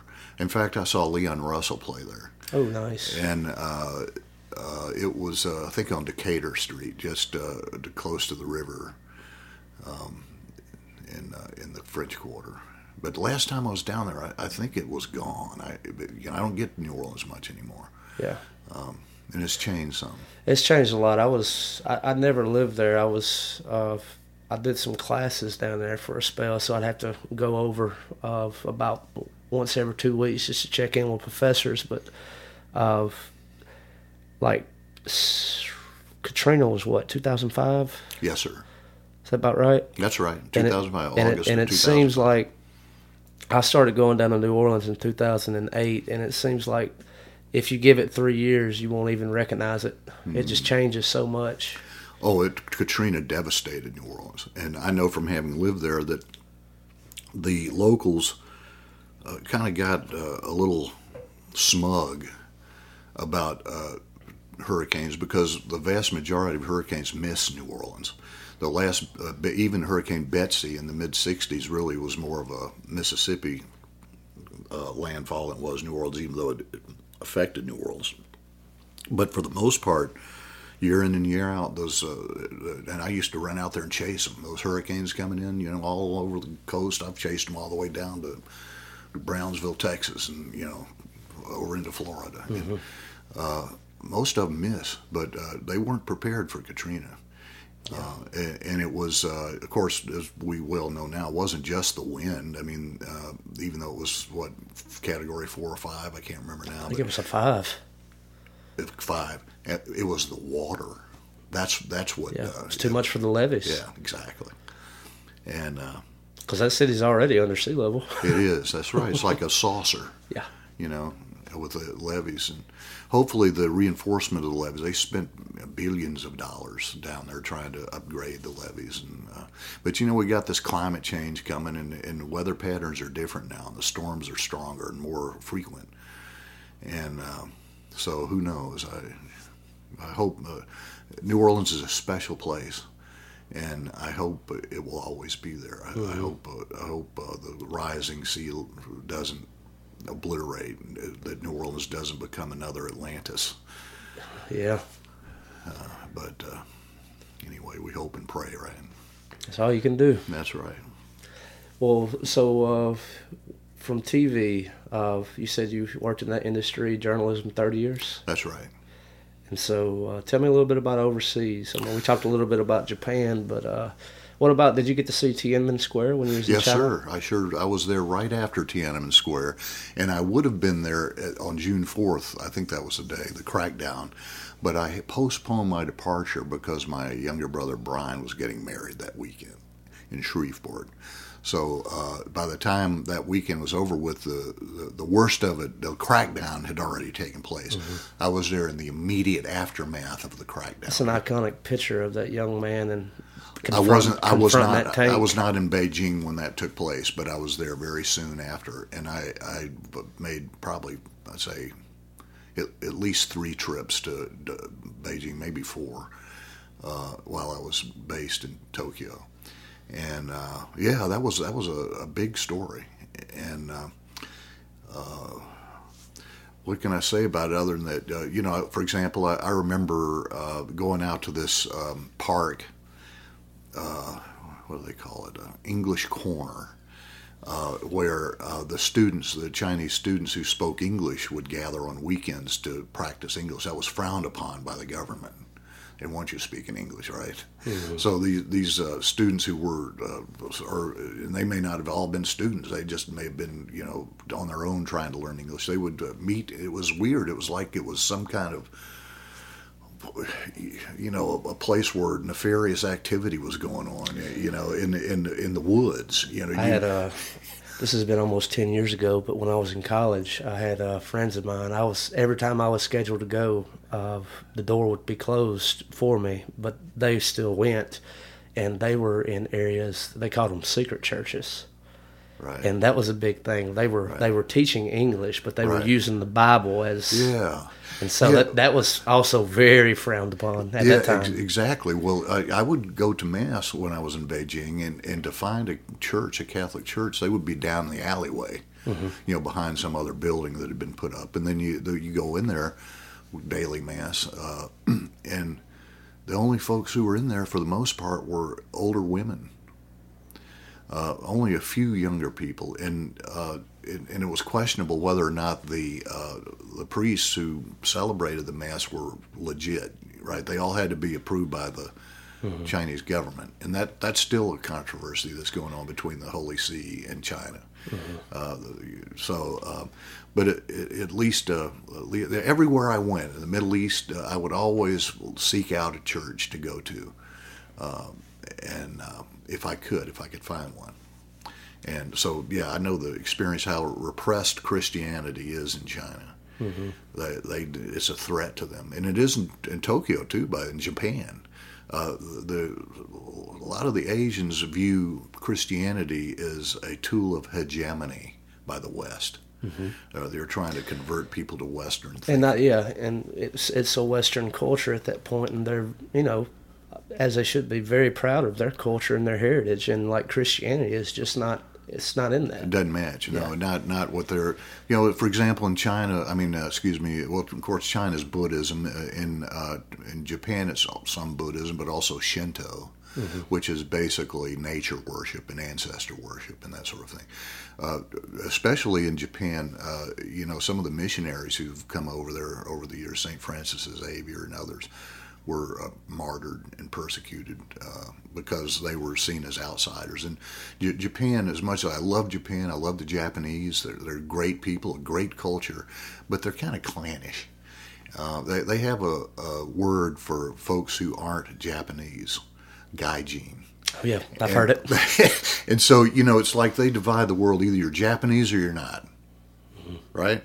If you're Japanese, you're you're pure, you're acceptable. Uh, if you're not gaijin, I mean, if you're not Japanese, well, they even have a hierarchy. Yeah, there's tiers. gaijin. There's levels to it. so that the you know this is weird, but uh, somehow the, the United States earned their respect after the World War II. So uh, the uh, Americans are the top level of gaijin, in spite of the fact that we dropped the bomb on them. Right.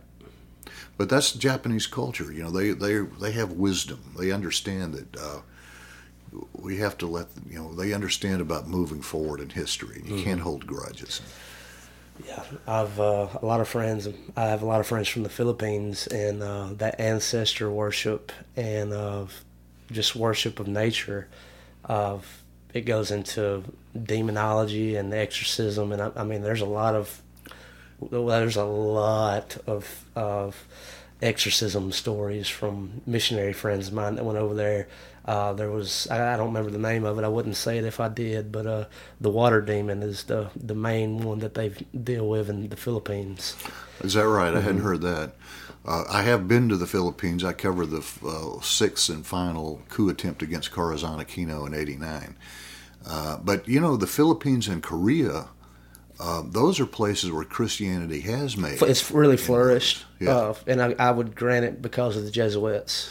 Yeah, the Jesuits, but also the um, you know all of the uh, missionaries uh, from different faiths that had come over there and, and converted uh, large uh, swaths of the population. I mean, you, you see a lot of uh, Filipino and uh, South Korean. Of course, it's frowned upon in North Korea, but Christians uh, because of the work of the missionaries, and they were receptive to it. Of course, those um, cultures, especially the Philippines, don't have the kind of chauvinist uh, attitude that some of the other cultures do. And it's not just Asia. I mean, you know, France is known for being kind of chauvinistic too. Yeah, Doesn't you- mean the then- French are bad people, you know. yeah, and, and, then, and then you see the the chauvinistic ideas being uh, brought to Africa, and especially Right. the western side of it. Yeah.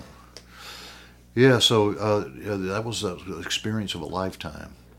Uh, being in uh, Asia, I loved Asia, and, and uh, I haven't been back since '92. I'd like to go back. It's very expensive, very expensive to fly to uh, Japan, and once you get there, the cost of living is like New York plus plus forty percent. At least it was when I was there, and I don't Yeah. know what, what. And I'm sure it's relatively the same now. I- it- But it, you know, I haven't I haven't looked, but last I looked, and this has been six months ago. Just like with, I've been really interested in like world economies, especially since coming out of the COVID, and uh, I want to say that they their economy has been very robust compared to I think they're third best as far as bouncing back. Yeah, uh, that doesn't surprise me at all. You know, the the, the Japanese are uh, very meticulous planners. Uh, they're disciplined people. You know, they have a strong sense of community.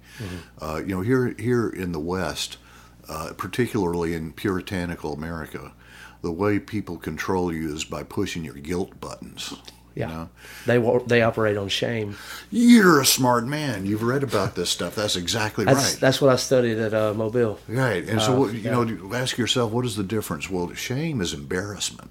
You Mm-hmm. but know, not only on you, but on for your, everybody, but on your family, yeah, right? And your your, family. That's right. And and so uh, if you- is it, you don't have a lot of violent crime in Japan, for very almost none, because if someone got caught, they'd be terribly embarrassed, and they would bring shame, like you say, on their family and their Yeah, I mean, it could be ostracized. You could be ostracized. ostracized, and uh, so they they don't they just don't do that. You don't have the kind of crime problem.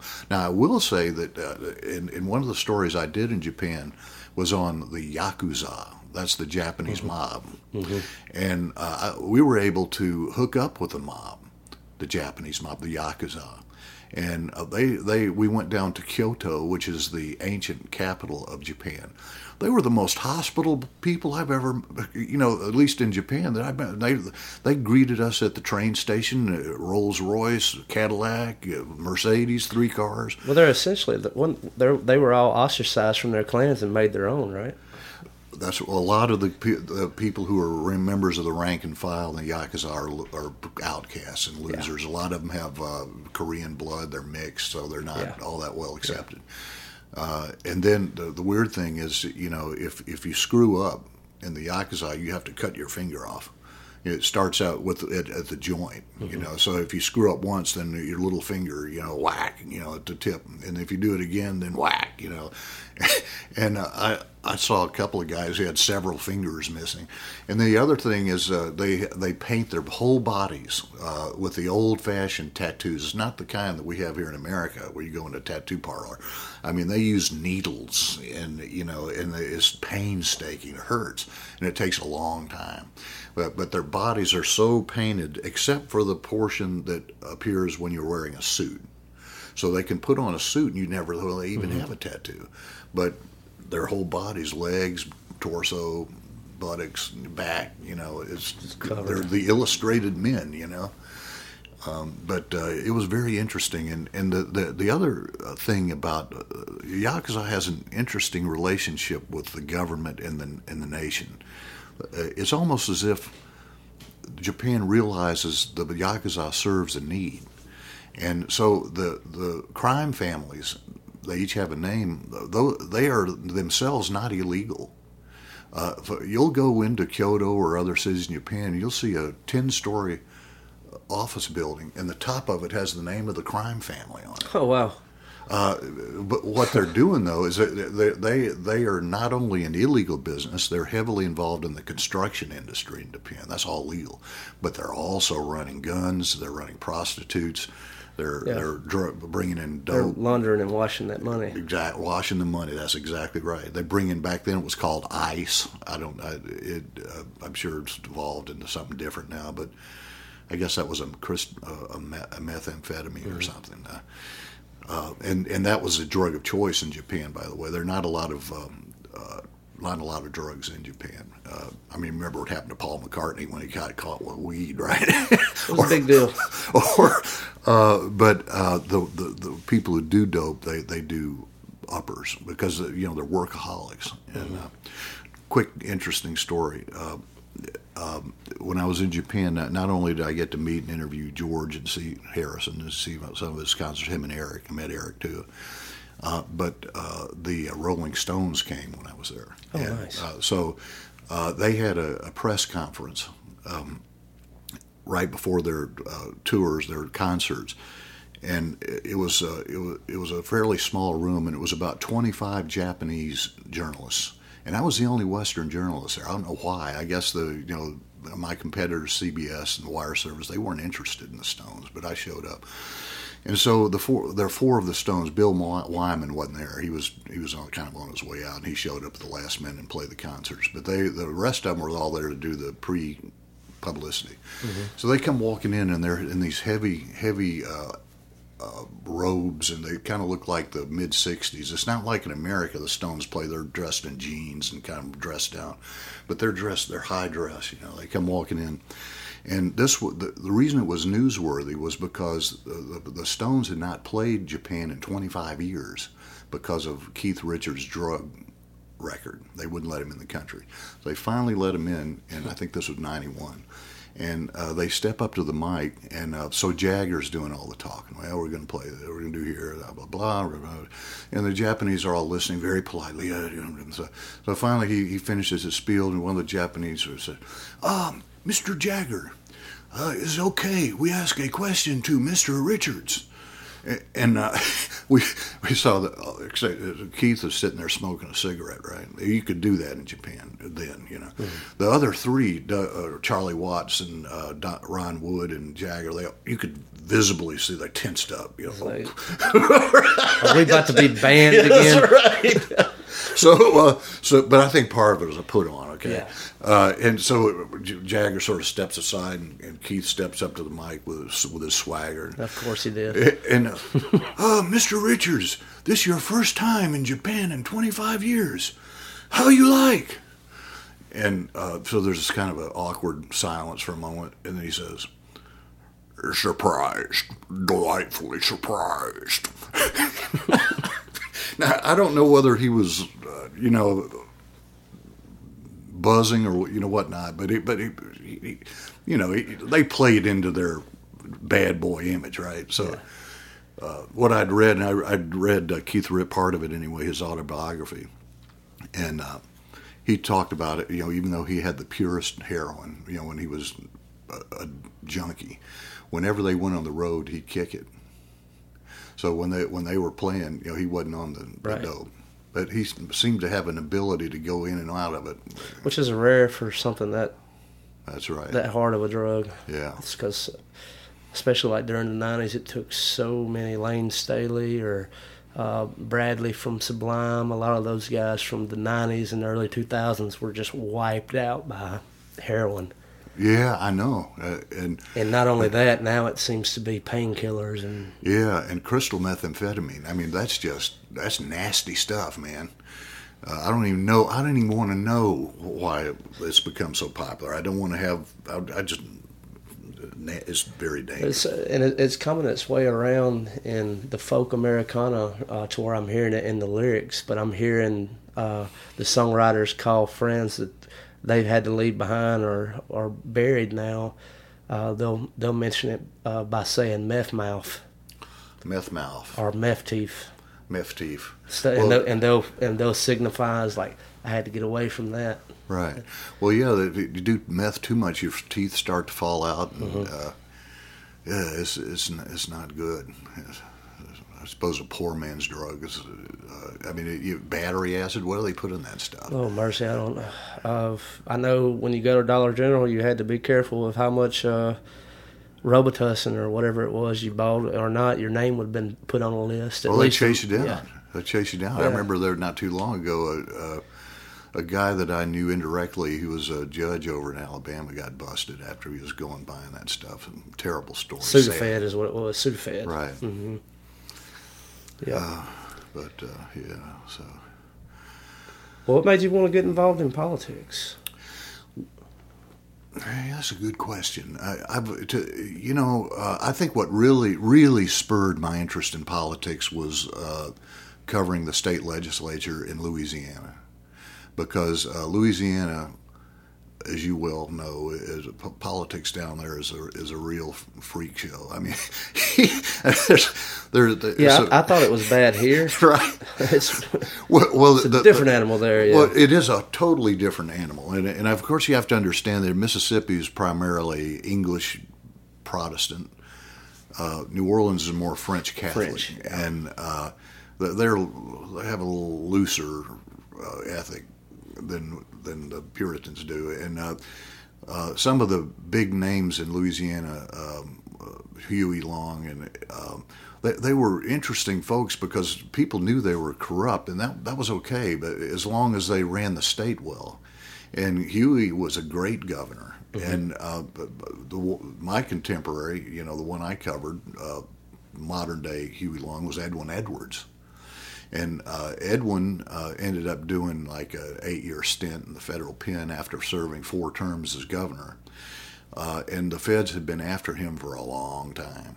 And uh, his first uh, indictment was back in 1985. And uh, he, he was tried twice on the same charges. And the first ended after a three month trial and a hung jury. And then they tried him again in a six week trial, and he was acquitted. Uh, but several years later, they came after him again on a different case, and that's when they nailed him. But uh, I'll tell you, uh, there are lots of funny stories, and, and some of the uh, figures who are in Louisiana politics are, are just characters. Mm-hmm. Uh, you, you know, they're fun to talk to. They don't they don't run away from you like politicians in other parts of the country, California, do, or, or here in Alabama or Mississippi. I mean, they're happy to talk to you. And, and, and the, the thing that uh, the, the, populace in Louisiana uh, loves hearing about all the adventures and misadventures their politicians have been in. And, and it doesn't necessarily mean that they're not going to elect them, right? Mm-hmm. Um, uh, so the uh, indictment, the first indictment that I covered with Edwards, this was a case involving he had he was out of office. He'd served two terms and he was sitting out for a term before he ran again for the third term.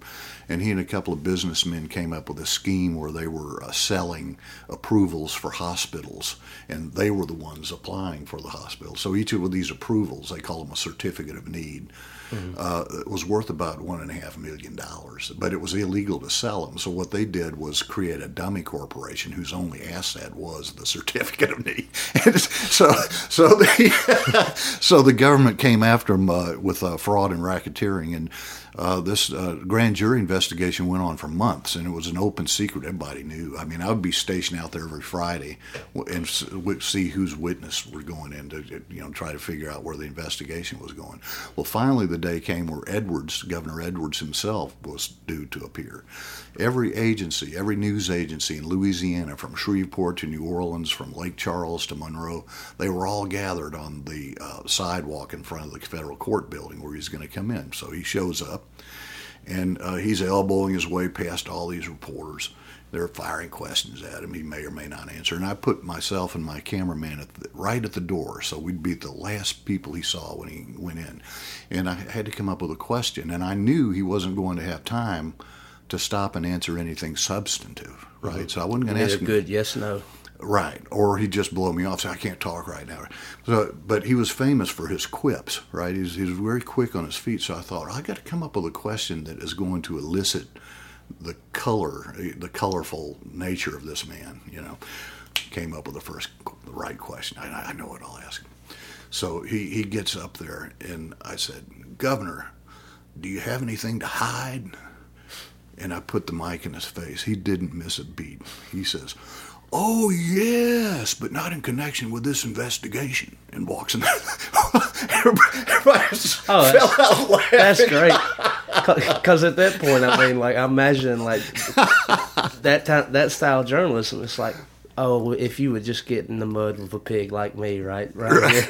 right. and he hopped right in there. Oh, he did. He knew. I mean, this is the guy that said the only way I'm going to lose this election is if I get caught in bed with a dead girl or a live boy. and then uh, uh, then he ran again for a fourth. He won the third election. He, and then, if you remember, he he ran for a fourth term against David Duke, the KKK guy. Right? Mm-hmm. They had the stickers in Louisiana that said, uh, "Vote for the crook. It's important." and uh, uh, there was a my old station WWL had a live debate between Duke and Edwards. This was you know, and uh, Edwards had had the foresight because Edwards was about five seven. He's not a tall man. He Duke was taller than Edwards. But Edwards called to the station and said, "I want a platform under my podium, that like six inches. So now Edwards is going to be taller than Duke." So, so they show up and they're in the studio and they're getting ready to go on live. And Duke gets there and he says, "Hey, I didn't get a platform." And Edwards says, "That's your problem, Dave. You don't have a platform." Ooh. and then they went right on live. That's why I'm interested in politics. Yeah, uh, it was very recent uh, for me. It, it, may have been 2000, 2012 uh, where I really started getting engaged, at least on a federal level. Like I know, like uh, I, I, I tell people, if you're going to bother with politics, focus on uh, your community and then your state because I mean federal is getting a little bit out of your hand, but uh, you can't have an impact there. But uh, it's just seeing like just how everything's starting to play out. And I had a, a friend of mine; she was studying law at the University of Mobile, and now she's well on her way uh, to getting into the political game. I I, I want to say on the federal level in a few years, but um, we would meet for lunch a lot of times while we were studying at Mobile, and uh, she would tell me, you know, I wish you'd quit worrying so much about uh, sports and music and all that. She's like, in the end of the day, uh, politics is going to control your day to day. So you really do need to be well informed and be ready to talk about it at any given point, just like you are with your sport facts or your music knowledge. Right. Yeah. Well, uh, you know, a big part of political coverage is uh, politics as theater. Mm-hmm. Uh, it's uh, it's almost like watching a contact sport. Uh, what I wish we had more in our news coverage is more focus on the policy and the stances that the candidates are taking, and less so much on the theatrics. Mm-hmm. But that's not what draws ratings. That's not the clickbait. People want to hear the scandals. They want to hear the titillation. They want to hear the humor, and I totally get it.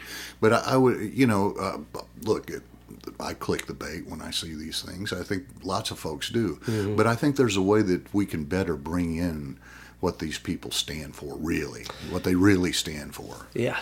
Instead, yeah, instead of what they're saying. And I think, like, since the advent of like social media is as large as it's become, it has permanently changed the way uh, journalism is done. There's no doubt about it. Uh, to where now it's, uh, I mean, I've interviewed uh, the sitting mayor while he was up for running for election in this town, mm-hmm.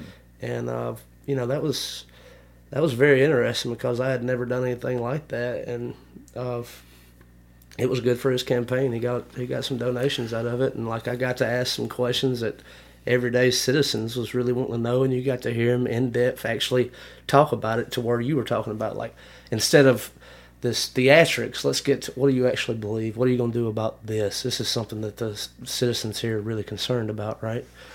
Uh, rather than a gotcha moment or Yeah. but like with you know with Twitter or social media, I think the percentage of Americans now who get their news from Facebook is upwards to like seventy two percent, and a lot of that is just clickbait nonsense. It is, and some of it is is fake on purpose. Mm-hmm. And a It lot of is. peo- It's to mislead and That's right. distract. A lot of people fall for it. Um, that's why it's so important that we have uh, media literacy. I, I think it should, should be a required course in high school. Media literacy uh, to teach people about how you tell the difference between a phony news site and a real one. Things like look for a date, you know, the date of the publication, right? Or l- examine the the banner. Does that look real or is that phony? You know, Th- things like that. Um, I- I'm, I'm- I'm thankful for like we have companies like NewsGuard that kind of hold these different uh, news places accountable for what they do, and they, you know they give them Pinocchios and strikes for Yeah. For, but I, even that's not enough. No, it's it's not, and, and and unfortunately, even some of the fact checkers are planting misinformation. You know, and it's it's hard to discern, especially in this day and age. Uh, but you know, uh, you're absolutely right. It, if you go back to the uh, printing press, around about 1450, the the the changes that that brought about in society were profound. One one of the biggest changes was that for the first time, Bibles were uh, available to the common people. Right? They were able to print Bibles. Up until that time, the Catholic Church was kind of the keeper of the Word. Right? Not everybody could have a Bible because you know they were they'd been hand. Uh, and that brought about the Protestant Reformation, you know, for better or worse, right? So, uh, and but that that was that evolved over decades and centuries, and the same thing is going to happen with the internet. We're just now beginning to uh, uh, see how the internet is changing our society, uh, and it's not all going to be good, you know. For one thing, what I worry about is we're becoming too reliant on the internet. Oh yeah, it's crazy. Like, uh, I mean, I noticed my nephew. He's ten years old, and uh, he's asking for one of these, and he's a smart kid, uh, top of his class right now. And that's what I was trying to explain to him. I was like, uh, as nice as these things are, uh, you you can know anything at any given moment with this device. You can look it up. I was like, buddy, like. Hold the path you're on right now for as long as you are, because you'll set yourself apart if you know how to do real research. Because I remember a time, like especially when I was in college, Wikipedia was not a source that you could use because it was easily manipulated. Now in college, you can use it as a source. And I- like, this I- is yeah, that's and I don't think that's a good thing. I you know I like whatever happened to going to the library Right. and like going through these books and That's actually right. doing research. Well, that's how that you learn the hard way what you can believe, right? Mm-hmm. If if it's published and uh, uh, it's been put in a library and gone through a library board review and all that, uh, it's it's more likely to have credibility. Uh, anybody can put anything on the on the internet. Mm-hmm. And the other thing too is that you get your nephew a cell phone. Uh, he's going to be um, able to be followed you know, and and record like, you know, uh, when I'm texting, I've just noticed this yesterday. I, I was in a text conversation, and then I finished the text, and I was having a conversation with someone else, and I looked down, and it was copying what I was saying. You know, and uh, I I don't, you know, this is a private conversation, and I can easily see how that could uh, get, you know, I could accidentally hit the arrow button, and it's all of a sudden this confidential conversation is out there, you know. Uh, so yeah, there's all kinds of uh, things that uh, uh, issues that are going to have to be ironed through as we move along, and we're just now beginning. And uh, we'll see. I hope. I hope. You know, there, it's been so good for so many reasons. Uh, it's made research easier, and like for example, in my law practice, I, you know, I can go on Westlaw now online, and I can access stuff that in past you'd have to go physically to the library to get. So there's so many blessings and good things that have come out of the internet, but we have to uh, be watchful that because uh, you can see how uh, look at the January 6th and and how the, all this misinformation got put out there, and we have people who are misled and they're they're fervent they they're fervent and they're they're emotional, and, and it's hard they hard for them to see that what they're doing. You know they're they're trying to overturn the government. They're trying to overthrow the government. You know, uh, they're invading the people's house in, in, in, in, a violent way, and, and they, they're convinced in the righteousness of their cause. That's scary. Yeah.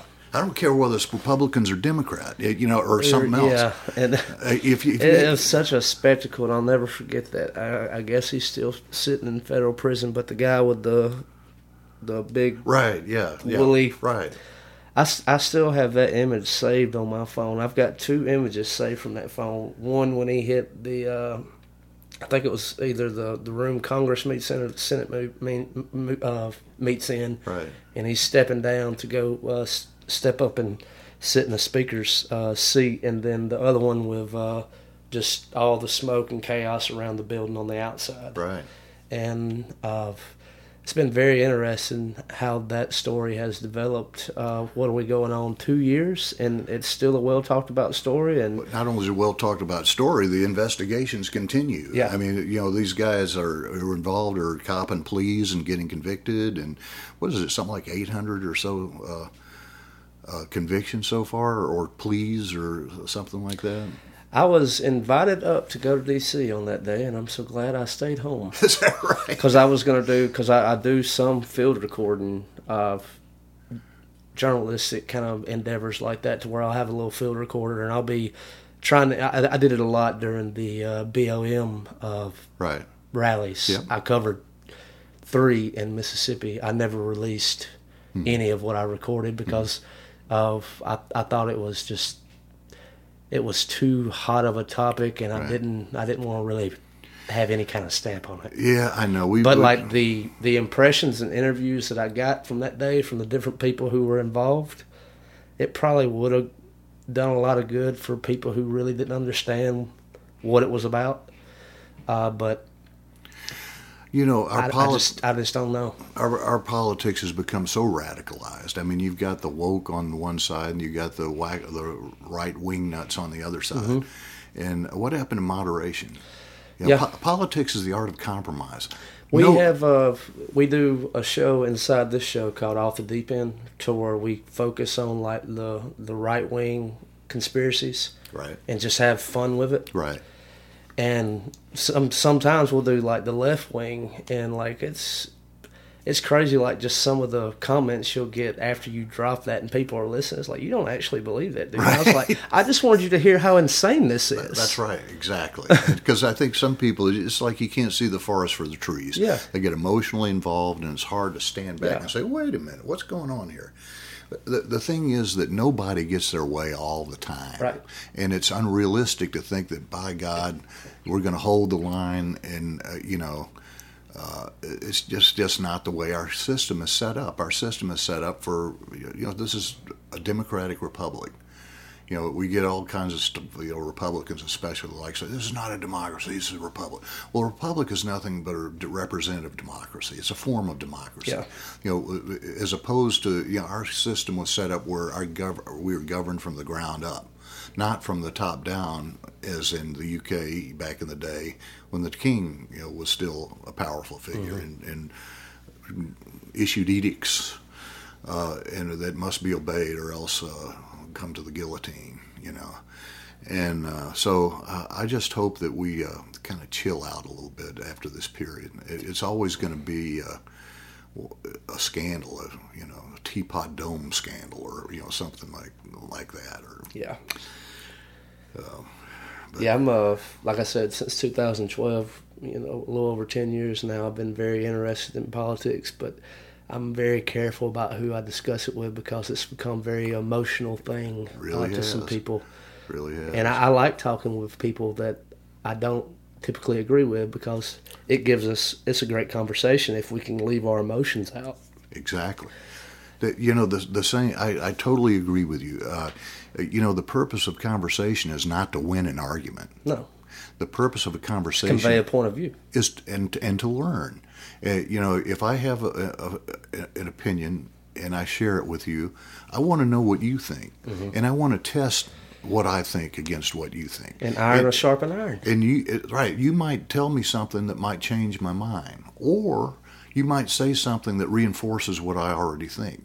But the but the point is, uh, when it's over with, we shake hands and go home. There doesn't have to be. A, I'm putting you on a list somewhere, and I'm going to send somebody Yeah. out to your house. Uh, we're going to send. You know, please, let, let's be civil. We are approaching uh, the two-hour mark. Oh boy. Okay. Well, So, I, got, uh, I, got, I got somewhere to go. Uh, yeah, I do. I do uh, uh, want to invite you back on. I'd love to have you on again. We didn't uh, get to everywhere I wanted to go, but uh, Well, that's okay. I, I have really enjoyed myself. I have too much, and I, I have too. And uh, I would like to share with your listener. Uh, I would I would love for your listener to hear some of my stuff. And I, I have a website, TaylorHenry.net, all lowercase, one word, TaylorHenry.net. And, and some of my uh, I might uh, download a song off of there, that would be great. and I'll plug it at the end of the episode. I would love that. And Any particular one? Oh, you just go on, pick, take your pick. They're all demos. You Okay. know, none of these are. Uh, they're not ready for mass distribution. Yeah. they're uh, basically, you know, a demo. This is how the song goes. It's, here are the lyrics. There's the melody. Uh, here's how the instrumentation might go. Uh, uh, yeah, they're roadmaps. Yeah. Uh, but yeah, I, over the years, I've you know sometimes I go a long time and I don't write a song. And I've written a lot of songs for my kids. I you know I was uh, writing birthday songs when they were little. You know. That's always fun, man. I've I've wrote a lot of silly songs with nephews and my Right. friends' kids, and that's it's a great it's a great way, right? Yes, it is, and it's a great way to show love. They say there's no better way to show love to your kid than to sing to them. And uh, yeah, so I've tried to show love to my kids. To me, music is love. Yeah. and uh, it's it's that it touches your soul in a way that plain language doesn't. You know, it takes you a different place, and yet it's still communicating. It transcends language. Of, Yeah, and it all, it all, the only thing, and it goes back to what we said earlier. The only thing that it doesn't transcend, in my opinion, is God. Uh, it's right it's right below that because it can, uh, it can, it can be transcended uh, in sharing about faith as well. Sure, it is. Sure, it is, and it, you know, in a way, you can kind of look at it as a, a, a step ladder to God. It you know, it, it, it kind of brings you up into the what metaphysical, the spiritual. Uh, so yeah, there's there's a language of music that that's uh, that, like you say, transcends normal language and speech. Mm-hmm. So thank you so much for. Yeah. I've really enjoyed this. Thank you, man. Well, Everybody in your crew identifies as either Big Mac Burger, McNuggets, or McCrispy Sandwich. But you're the Filet-O-Fish Sandwich all day. That crispy fish, that savory tartar sauce, that melty cheese, that pillowy bun. Yeah, you get it. Every time. And if you love the filet of fish, right now you can catch two of the classics you love for just $6. Limited time only. Price and participation may vary. Cannot be combined with any other offer. Single item at regular price. Ba-da-ba-ba-ba.